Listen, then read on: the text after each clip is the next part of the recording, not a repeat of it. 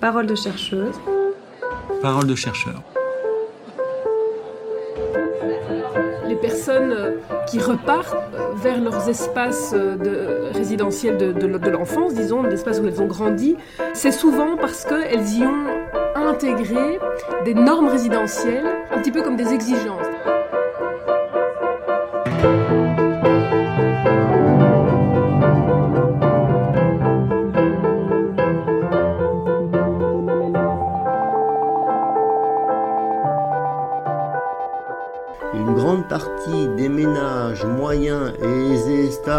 Qui finissent par quitter la région bruxelloise sont déjà propriétaires à Bruxelles lorsqu'ils quittent.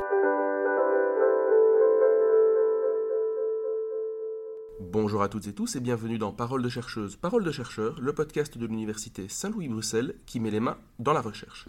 Je suis Simon Desplanques et aujourd'hui nous recevons non pas un mais deux chercheurs, Emmanuel Lenel. Emmanuel Lenel, bonjour. Bonjour.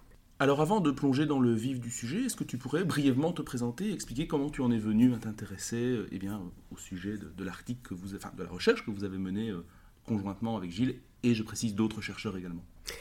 Alors, moi je suis donc euh, sociologue, je travaille à l'Université Saint-Louis depuis une quinzaine d'années et euh, après avoir exploré quelques champs de recherche liés à la santé, à l'enseignement notamment, j'ai très vite traité des questions urbaines. Dans le cadre de ma thèse, je me suis intéressée à des questions de, mixité sociale, de voisinage dans euh, euh, certains quartiers de Bruxelles, les quartiers en revitalisation.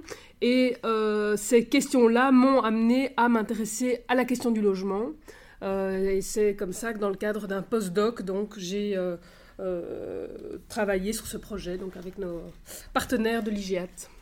Merci beaucoup. Et du coup, donc à tes côtés, nous retrouvons justement un de tes collègues de l'IGEAT, Gilles Van Ham. Gilles Van Ham, bonjour. Bonjour.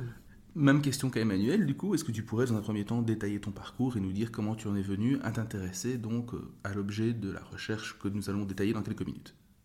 Alors j'ai longtemps euh, à l'Université libre de Bruxelles mené euh, des recherches variées pour divers commanditaires, depuis le niveau bruxellois et local jusqu'au niveau européen essentiellement tourné vers des questions de géographie économique, donc d'inégalité économique et d'inégalité euh, sociale. Hein, pour, pour, pour, faire simple sur mon parcours, et ben, désormais je suis professeur euh, de géographie économique et de géographie politique à l'Université libre de Bruxelles. Très bien. Et donc, vous avez conjointement écrit, euh, enfin, mené une recherche qui a été, alors, petite particularité, financée par Innoviris, donc c'est l'organisme public qui finance et soutient la recherche et l'innovation euh, en région de Bruxelles-Capitale. Et vous en avez tiré un article, on y reviendra, qui a été publié dans la revue En Open Access Brussels Studies. Alors, plus exactement, le, projet de recherche qui a été financé, c'est un projet dit anticipé, qui s'ancre dans une dimension. Alors, c'est le projet a évolué, mais disons qu'il y a une dimension un peu prospective dans l'affaire. Mais le but ici était d'étudier les trajectoires résidentielles, pour faire simple, en région Bruxelles-Capitale, c'est-à-dire les flux d'entrée et de sortie d'habitants dans et en dehors de Bruxelles. En fait, votre recherche, elle part d'un constat qui est aussi un rappel, quelque part, d'une priorité politique de la région, qui est que depuis 30 ans, il y a une volonté de, retenir les classes moyennes, surtout les classes moyennes avec enfants, dans la région. Au début, ça faisait du sens pour des raisons fiscales, mais aujourd'hui, c'est moins le cas. Pourquoi? Alors, donc effectivement, on a là une des préoccupations politiques centrales de la région bruxelloise depuis sa naissance en 1989, qui est je ne dirais pas de retenir les, classes moyennes avec enfants, mais de retenir les classes moyennes en général, y compris celles qui ont le plus tendance à partir, c'est-à-dire les ménages avec enfants. Et euh, initialement, cette préoccupation est très fortement euh, liée au mode de financement de la région Bruxelles-Capitale, qui est lié à l'impôt payé par les, hein, par les ménages donc on voulait retenir les ménages qui payaient des impôts hein, de façon à pouvoir continuer à financer euh, la région de Bruxelles-Capitale. Dans tous les cas, c'était euh, le motif qui était euh, donné politiquement pendant de longues années. Ça reste un motif qui est avancé, mais le poids hein, de l'impôt des ménages dans la, fiscalité bruxelloise, dans les revenus de la région bruxelloise ayant diminué, ce, ce facteur a moins d'importance. Néanmoins, la priorité reste, c'est-à-dire on retrouve dans les accords de gouvernement, on retrouve dans le plan régional de développement durable, donc dans une série de documents officiels, cette préoccupation de retenir et d'attirer.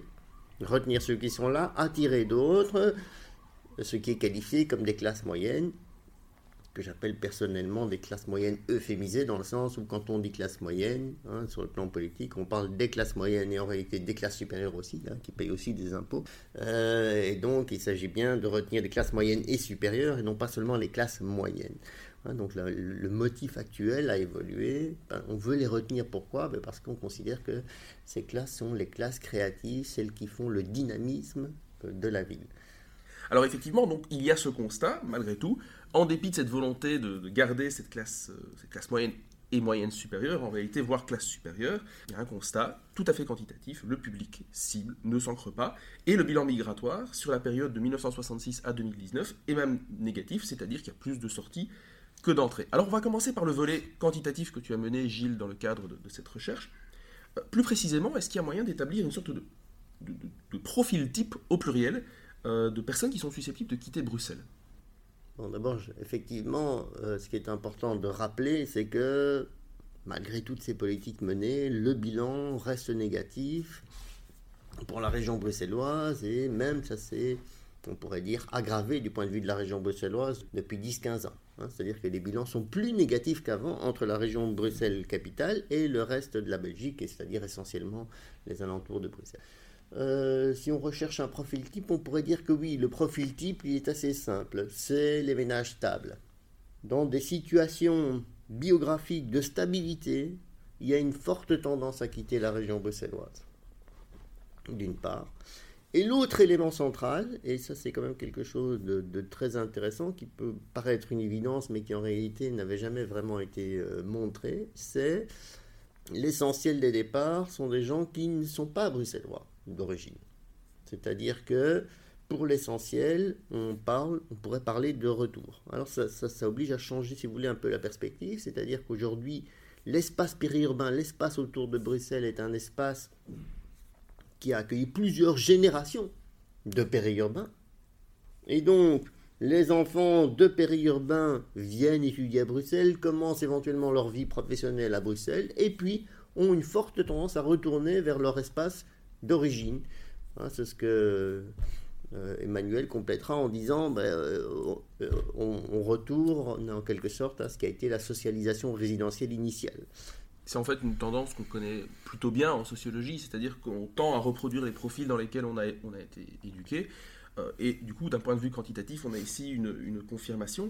Emmanuel. Oui, donc effectivement, euh, on a pu constater à travers les entretiens euh, qualitatifs que euh, les, personnes qui repartent vers leurs espaces de, résidentiels de, de, l'enfance, disons, l'espace où elles ont grandi, c'est souvent parce qu'elles y ont intégré des normes résidentielles, un petit peu comme des exigences, c'est-à-dire que ça devient des critères, des références fortes de ce que c'est bien habité et plus particulièrement ce que c'est bien habité en famille. Donc il y a l'idée que euh, une fois que les enfants sont là, euh, les, normes, les, critères résidentiels évoluent et se rapproche à ce moment-là des normes de la résidentielle de l'enfance. Hein. Donc typiquement, euh, vouloir euh, faire grandir ses enfants dans une maison euh, relativement spacieuse, avec jardin, dans un environnement alors soit vert, soit sécurisé, soit calme, hein. ça peut varier un petit peu, mais en tout cas qui ressemble à celui que les personnes elles-mêmes ont connu durant leur enfance. C'est-à-dire qu'en fait, on, peut accepter soi-même, quand on est sans enfant, de vivre dans un milieu, un contexte différent, mais une fois qu'on a des enfants, on veut leur transmettre un mode de vie qu'on a nous-mêmes connu étant enfant. Alors, je, le dirais un petit peu autrement. Donc, c'est pas tellement qu'on accepte tant qu'on n'a pas d'enfants, c'est que les critères sont différents. Hein. avant d'avoir des enfants, il y a d'autres. On, attend d'autres choses de son espace résidentiel, euh, par exemple de l'animation, une proximité euh, au lieu de sortie, etc. Euh, une fois que les enfants sont là, les, valeurs, les, les normes de la qualité de vie évoluent et se rapprochent du coup de ce que les personnes ont elles-mêmes expérimenté en tant qu'enfants. Euh, ça, c'est un premier point. Mais je voudrais quand même rajouter encore deux autres éléments, deux autres raisons pour lesquelles les, personnes euh, retournent euh, souvent dans leurs espaces d'origine, hein, les, espaces périurbains, voire plus campagnards même d'origine. C'est aussi souvent parce qu'il y a un attachement régional. Hein. Les personnes disent on veut retrouver une grande maison dans un espace vert, mais si possible, dans la région hein, que j'ai connue, que j'aime bien, que j'ai envie de faire connaître à mes enfants. Donc ça, c'est quelque chose qui est quand même apparu euh, assez fortement aussi.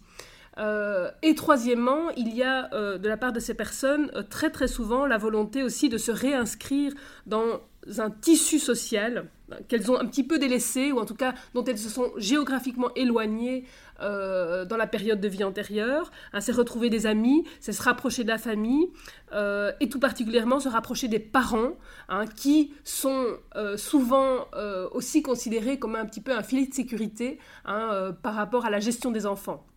Hein, les, les, maladies, les congés scolaires, etc., hein, font euh, rendre la proximité des parents d'autant plus importante pour la gestion de la vie quotidienne. Euh, et donc c'est souvent aussi une raison évoquée pour se rapprocher de leurs euh, parents qui, eux, sont restés dans ces espaces d'origine. Mais du coup, par corollaire, quels sont les profils qui restent? En région bruxelloise Est-ce qu'on reste en région bruxelloise quand on quand on n'en est pas venu, quand on n'en est pas originaire aussi? Peut-être deux, ah, questions. Bien sûr, mais donc là, on est plus euh, dans des, dans des éléments, je dirais, qualitatifs. Bien sûr, il y a des ménages qui euh, se constituent, qui ne sont pas d'origine bruxelloise et qui vont faire leur vie à Bruxelles. Hein, mais je dirais que la tendance principale, c'est que ceux qui ont été socialisés à Bruxelles ont une plus forte tendance à rester à Bruxelles. Ceux qui ont été socialisés en dehors de la ville euh, ont une plus, plus forte tendance à, à quitter la ville. Hein, et bien sûr, entre les deux, hein, entre ces, profils euh, très tranchés, bah, il y, a, y a un groupe plus, sans doute plus, plus incertain. Et un des éléments, euh, je dirais, d'incertitude, ce sont les évolutions biographiques. Hein. le fait qu'un divorce peut amener, par exemple, une séparation du ménage peut amener à revenir dans la ville, pour des questions pratiques parfois. Au contraire, la stabilisation, la mise en ménage pour plusieurs années peut mener à quitter la ville, hein, tous des éléments euh, biographiques.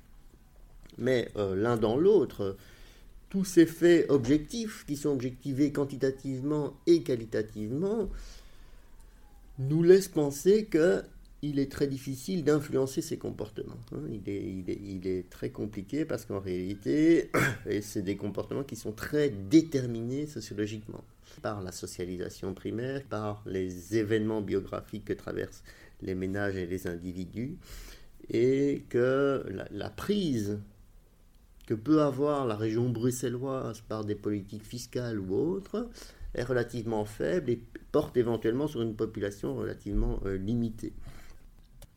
Donc, je rajouterais euh, parmi les, profils euh, qui sont plus susceptibles de, rester, ou en tout cas de rester plus longtemps euh, à Bruxelles, d'autres sous-groupes hein, qui sont effectivement, qui, ont été identifiés en particulier grâce au, volet qualitatif de l'enquête. Donc, un premier sous-groupe, c'est, est constitué de personnes qui sont nées ou en tout cas qui ont grandi dans le périurbain Hein, donc là, on n'a pas des personnes socialisées à Bruxelles, mais socialisées dans le périurbain et qui ont euh, intériorisé une expérience euh, négative, voire très négative de la mobilité. Hein, en tant qu'enfant, surtout en tant qu'adolescent, euh, le fait d'être loin de ses amis, de devoir dépendre tout particulièrement de, conducteurs pour pouvoir se rendre à ses activités, de devoir s'organiser au quotidien avec les autres membres de la famille pour pouvoir aller au sport, sortir le soir, etc. Euh, parce que la mobilité est moins aisée dans, les, espaces périurbains, eh bien, c'est un motif très important pour donc des périurbains de rester à Bruxelles et de rester avec leurs enfants.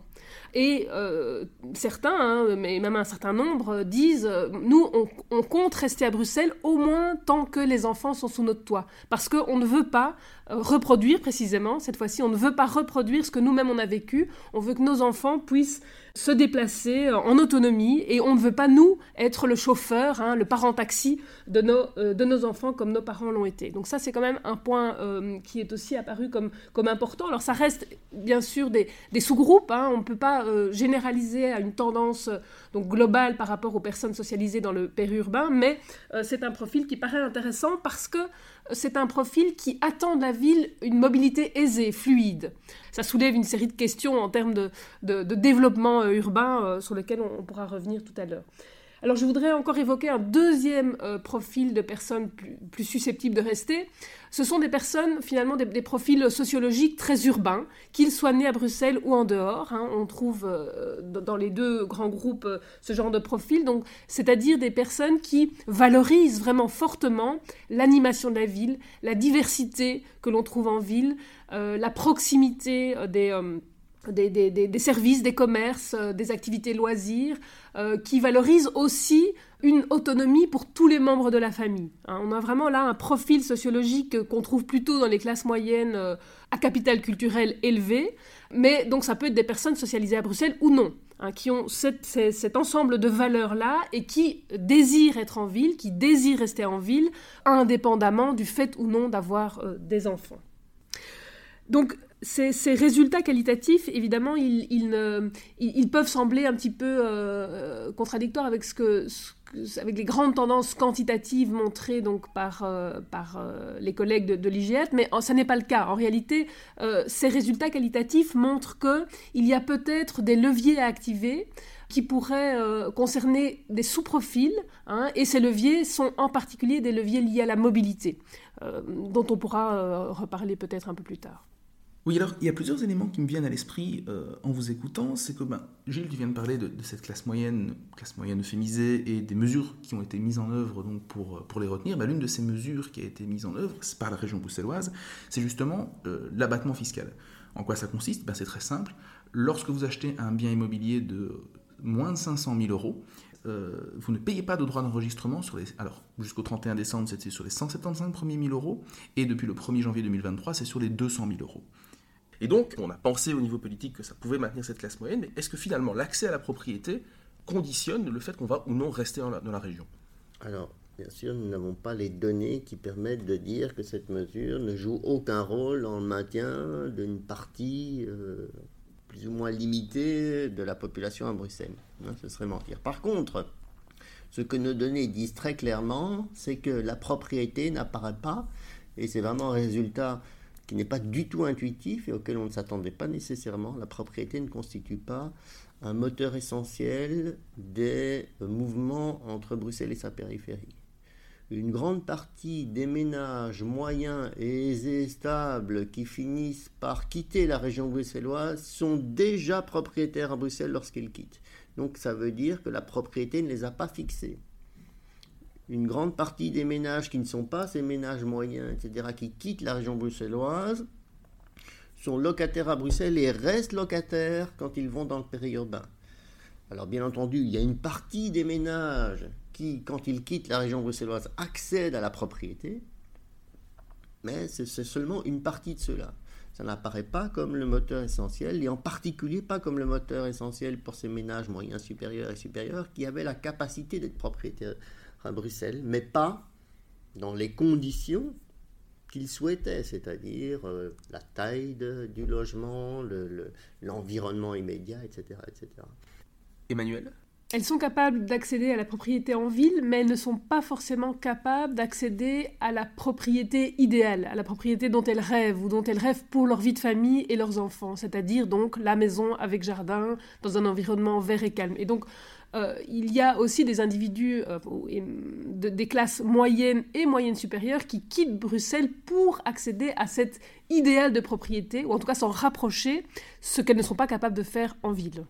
Oui, parce que ces classes pourraient soit, par exemple, s'autoriser, se permettre un appartement, mais ce n'est pas ce qui correspond à leur idéal de logement. Donc, ils pourraient acheter un appartement deux ou trois chambres, mais eux veulent plus. Oui, ou, une maison, mais pas dans le quartier euh, aussi aéré, euh, aussi calme euh, qu'il le souhaiterait, par exemple. D'accord. Emmanuel, est-ce qu'il y aurait éventuellement des, traits qualitatifs qui permettraient d'expliquer, des limites qualitatives qui permettraient d'expliquer cette, cette incongruité? Alors, la propriété reste une, euh, est, reste une, valeur, un objectif euh, important euh, pour, les ménages, mais ça n'est pas toujours le cas. Il y a aussi des ménages, des individus qui valorisent le locatif, euh, notamment parce que ça permet des transitions, dont on a parlé tout à l'heure, des transitions biographiques, mais aussi pour certains, des profils, disons, de, plus jeunes, euh, ça permet de maintenir une certaine liberté le temps de euh, construire un projet de vie plus durable à Bruxelles ou ailleurs. Donc je pense qu'il y a un intérêt aussi à porter une attention à la valorisation de la part de certains profils d'individus et de ménages à la location, hein, qui peut dans certains cas constituer une réponse, une manière de euh, trouver donc une, une, réponse résidentielle satisfaisante euh, à Bruxelles. Et le deuxième constat qui m'est venu en vous écoutant, mais c'est finalement, il y a pas mal de gens qui alors, font, des, font leurs études, puis se fixent à Bruxelles pendant une certaine période, puis décident s'ils n'en sont pas originaires, en majorité, de retourner dans leur milieu de socialisation d'origine. Mais dans quelle mesure est-ce que ça contribue à une forme de dualité de la société bruxelloise, avec une sorte de surreprésentation des classes plus pauvres et une surreprésentation éventuelle à l'échelle de la Belgique des classes plus riches. On entend parfois que, c'est, euh, que Bruxelles est une région duale. Est-ce que c'est vrai Et dans quelle mesure est-ce que ça transparaît des, des études que tu as pu mener sur le plan quantitatif? Alors c'est la conséquence des mouvements différenciés de départ entre les différentes euh, classes de revenus. En effet, les classes moyennes supérieures, les classes moyennes, les classes moyennes supérieures et les classes supérieures ont une tendance un peu plus élevée que les classes moyennes inférieures et que les classes pauvres à quitter la ville. La conséquence, hein, et c'est une des raisons des politiques d'attractivité bruxelloise, hein, il faut bien le reconnaître, la conséquence c'est que restent en moyenne un peu plus les populations pauvres dans Bruxelles et quittent un peu plus les ménages moyens et supérieurs. Ce qui va mener à progressivement, hein, et ce qu'on connaît depuis des décennies, un appauvrissement relatif de la région euh, Bruxelles-Capitale, qui est non pas un appauvrissement lié à son économie, qui reste une économie, je dirais, dynamique, dynamique relativement dynamique et relativement euh, typique hein, des grandes métropoles européennes, mais c'est bien lié à ce carcan de la région bruxelloise et le fait qu'il y a une tendance plus forte des ménages moyens et moyens supérieurs à quitter la région par rapport aux ménages inférieurs. Mais je tiens à préciser que néanmoins, hein, ce qu'on sait maintenant depuis euh, au moins deux décennies, c'est qu'il y a une périurbanisation pauvre. C'est-à-dire? Il y a une périurbanisation des ménages pauvres stables. Donc les, euh, les 30% les plus pauvres ont aussi une tendance à quitter la région Bruxelles-Capitale quand ils sont dans une situation stable, notamment les ménages d'origine immigrée hein, qui connaissent un phénomène de périurbanisation tout à fait similaire à celui qu'ont connu et que continuent à connaître les classes moyennes et les classes, supérieures. Oui, et c'est intéressant d'ailleurs de constater que les classes moyennes et moyennes supérieures en général, et à nouveau, on, invite, on vous invite à lire l'article qui est, que vous avez tiré de votre recherche, mais ont tendance à partir en général pour la banlieue verte de Bruxelles, donc les milieux périurbains, là où les ménages pauvres stabilisés d'origine immigrée en partie ont tendance à rester dans un milieu plutôt urbain pour bénéficier des avantages de la ville, l'accès au transport par exemple, mais dans des villes moins chères. Alors on peut citer notamment euh, l'ancien bassin euh, industriel du Hainaut par exemple, mais il y a d'autres endroits également où ces ménages sont susceptibles de s'implanter. Alors tout à fait. Donc on a constaté que les ménages pauvres partaient avec une tendance un peu, plus, un peu moins importante à partir et en général de façon plus étalée dans leur, dans leur parcours de vie. Hein, ils peuvent, les ménages moyens et supérieurs, ils partent dès que les enfants ont euh, un an ou même avant la naissance des enfants, alors que les ménages euh, pauvres, on part quand euh, les, parfois quand les enfants sont adolescents ou beaucoup plus grands. Donc avec un étalement des départs beaucoup plus important liées à les opportunités ou une, légère ascension sociale en matière de revenus. Mais effectivement, hein, ce qui est très intéressant, c'est qu'ils ne vont pas du tout vers les mêmes endroits. Les ménages moyens et supérieurs hein, sont conformes à l'image qu'on a de la périurbanisation, c'est-à-dire qu'ils vont rechercher des espaces aérés, euh, une maison avec jardin, quatre façades de préférence, enfin tout, tout, ce qu'on attend du périurbain. Quelque chose de très idéal, typique, oui. Et euh, un tel qu'on les voit dans les films américains, enfin. Dans, voilà. tout à fait. Alors que les, euh, les ménages pauvres ont une très forte tendance à s'installer dans les vieux espaces industriels denses, le long de l'axe industriel euh, qui prolonge le canal bruxellois vers le nord et vers le sud, dans des communes comme Halle ou Tubize ou Vilvoorde euh, au nord de Bruxelles, ou dans la vallée de la Dandre du côté de Dallos, effectivement euh, dans le Hainaut. Donc dans, toutes ces zones où ils vont trouver non pas une, grande maison quatre façades avec jardin, mais une petite maison ouvrière dont ils peuvent devenir propriétaires. Alors il est possible que pour ces classes beaucoup moins aisées, l'accès à la propriété soit quand même un moteur plus important que pour les autres qui de toute façon sont capables d'accéder à la propriété aussi en ville. C'est très intéressant parce que je dirais qu'une des, conséquences euh, politiques de cette différence, c'est que finalement, puisque ce qu'ils cherchent, ce, vers quoi ils vont, de façon contrainte évidemment, du fait de leurs moyens plus limités, est très proche de, de, ce, de ce dont ils partent, c'est-à-dire un environnement relativement urbain, ces catégories-là sont sans doute plus faciles à retenir par des politiques appropriées. Ce qui, en fait, nous amène à l'un des constats majeurs que vous dressez dans le cadre de votre étude. Alors, il y en a plusieurs en termes de recommandations potentielles auprès de la région, mais qui est de dire on vise en fait les mauvaises catégories si on veut ancrer des gens en région Bruxelles-Capitale. Alors, en fait, ça soulève une question d'ordre qualitative, presque de la sociologie de l'action publique, quelque part. Finalement, ben, est-ce qu'on a vraiment envie de retenir ces catégories-là? Est-ce qu'on les considère comme désirables, etc. Mais du coup, j'aimerais euh, maintenant aborder une question liée plutôt au statut en particulier de la recherche euh, que vous avez menée. Donc, je l'ai dit, c'est une recherche qui est financée par Innoviris, c'est donc une recherche avec une, réelle vocation concrète. Qu'est-ce que ça change? Puisque le, but du podcast est aussi de réfléchir sur l'atelier du chercheur, comment on fait de la recherche. Est-ce qu'il y a une posture différente quand on mène ce type de projet par rapport à une recherche, disons, plus fondamentale? Moi, je dirais euh, pas grand-chose, dans la mesure où le point de départ est une question politique. C'est-à-dire, c'est pas. J'ai souvent mené des recherches dans ce sens-là, c'est-à-dire qu'au départ, on a affaire à une question politique, c'est-à-dire il y a une, forme de consensus politique sur l'idée qu'il euh, faut limiter la périurbanisation. Simplement, ce consensus politique, il est fondé sur des données euh, incertaines, euh, des idées reçues, et finalement notre recherche, elle a visé à vérifier ou infirmer, et dans bien des cas infirmer ces idées reçues. Et quand je dis idées reçues, c'est pas seulement idées reçues du politique, c'est idées reçues euh, qu'on trouve dans la littérature. L'idée que la propriété est un, élément moteur essentiel, l'idée que La question du contexte environnemental est un élément décisif pour, euh, pour, pour retenir euh, ces groupes, alors que nous, on a constaté au contraire que euh, plus les ménages sont dans un, environnement vert à l'intérieur de Bruxelles, plus ils ont tendance à quitter. Ce qui s'explique en fait par le fait que les personnes susceptibles de partir, en fait, viennent à Bruxelles et préfèrent rester dans un environnement qui est relativement proche de ce qu'elles ont pu connaître, c'est-à-dire bah,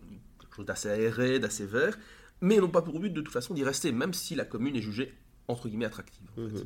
Oui, donc ça, ça, ça a une explication, ce paradoxe a une explication, mais, mais ça nous dit, ça nous dit quelque chose sur les mesures qu'on pourrait mener. Par exemple, aujourd'hui, l'attractivité bruxelloise n'est pas seulement fondée sur des politiques fiscales, elle est aussi fondée sur la volonté de changer euh, l'environnement bruxellois, de le verduriser, éventuellement de le dédensifier, et nous n'avons pas dans, nos données d'éléments qui puissent dire que ça va, hein, que toutes ces politiques vont parvenir hein, à euh, mieux fixer, entre guillemets, la population à Bruxelles. Et donc là, de ce point de vue-là, je voudrais quand même faire une petite précision. L'idée même d'ancrer la population, je pense que le terme n'est pas valable, et cette volonté de fixer, c'est déjà un problème dans la façon de raisonner les politiques. Parce que, bien sûr, il y a une partie de la population hein, qui, va, faire sa vie à Bruxelles, mais ce qui est très très fort dans les grandes villes, et dans une grande ville comme Bruxelles aujourd'hui, c'est son caractère transitoire. Hein, la ville comme espace de transit, où entre deux épisodes de vie, on passe par la ville. Et donc l'idée qu'on va pouvoir fixer ainsi, les populations alors que le mouvement est permanent hein, dans, les grandes villes, dans et autour des grandes villes, C'est là qu'il faut vraiment changer de logiciel, changer de, façon de, de, percevoir une grande ville politique et la façon dont on peut mener des politiques pour que les bilans soient moins négatifs. Emmanuel, je vois que tu aimerais réagir. Mais donc, si on s'intéresse au, profil euh, de ménages qui ont envie de vivre à Bruxelles et, ont l'intention, ou souhaiteraient en tout cas y rester un certain temps, euh, hein, comme je le disais tout à l'heure, euh, on voit que ce sont des, des, profils de ménages qui valorisent notamment la mobilité, la mobilité aisée, fluide, la mobilité autonome pour tous les membres de la famille, et la mobilité plutôt à pied et en transport en commun. Et donc là, moi, je pense qu'il y a euh, un levier quand même important euh, pour euh, tenter de, stabiliser ces profils-là, de les retenir un peu plus longtemps, d'en attirer un peu plus. Ben, c'est précisément de développer encore mieux l'offre de transport en commun, l'accessibilité des services, parce que c'est vraiment l'élément que le, enfin, c'est ce qu'ils recherchent en ville et qu'ils ne trouvent pas ailleurs.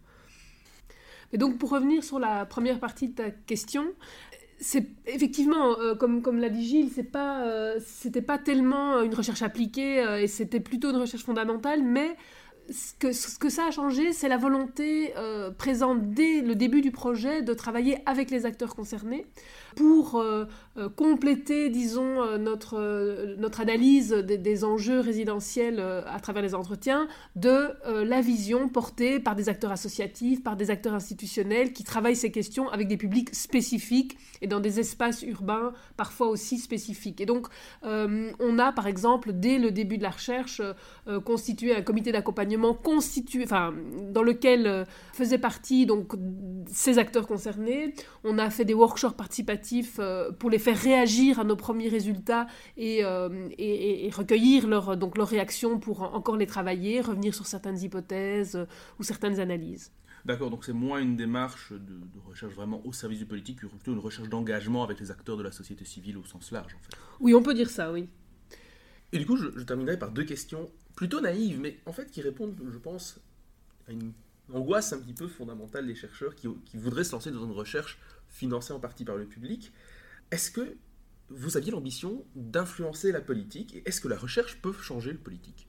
Alors je pense qu'il faut quand même distinguer deux types d'études. Hein. Des études qui sont directement commandées par le politique et là des études qui sont euh, commanditées par un organisme qui finance la science et voilà, qui donne des grandes lignes qui sont des lignes de préoccupation politique mais donc, dans le type de recherche qu'on a mené, il n'y a aucune interaction directe avec le politique. Euh, on ne répond pas à une commande du politique. c'est quand même très très différent. Hein, et donc, il n'y a pas de. Vous n'êtes pas un think tank au service d'un parti ou d'un cabinet? Non, mais euh, ce que je veux dire, c'est qu'il y a aussi des recherches qui sont commandées directement par le politique.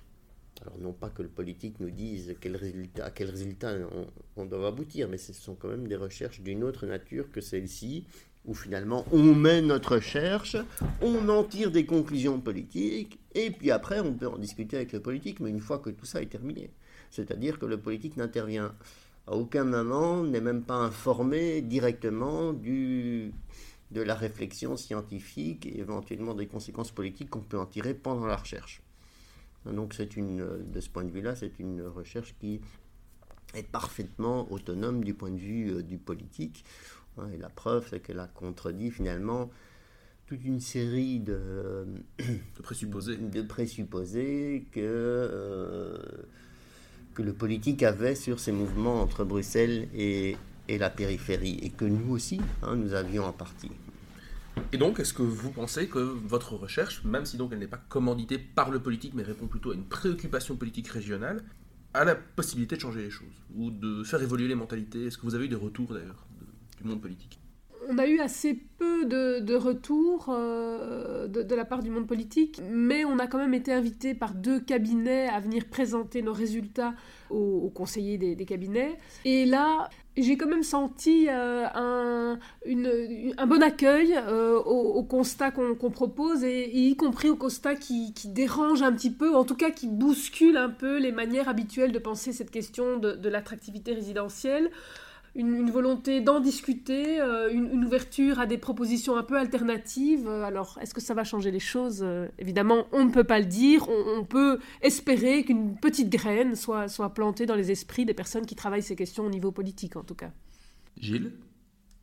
Il faut dire, à mon avis, deux choses. Hein. Et là, je m'appuie un, petit peu sur mon expérience. C'est que d'une part, euh, notre recherche a eu, malgré qu'elle soit au cœur des préoccupations de la région Bruxelles-Capitale, euh, très peu d'écho politique.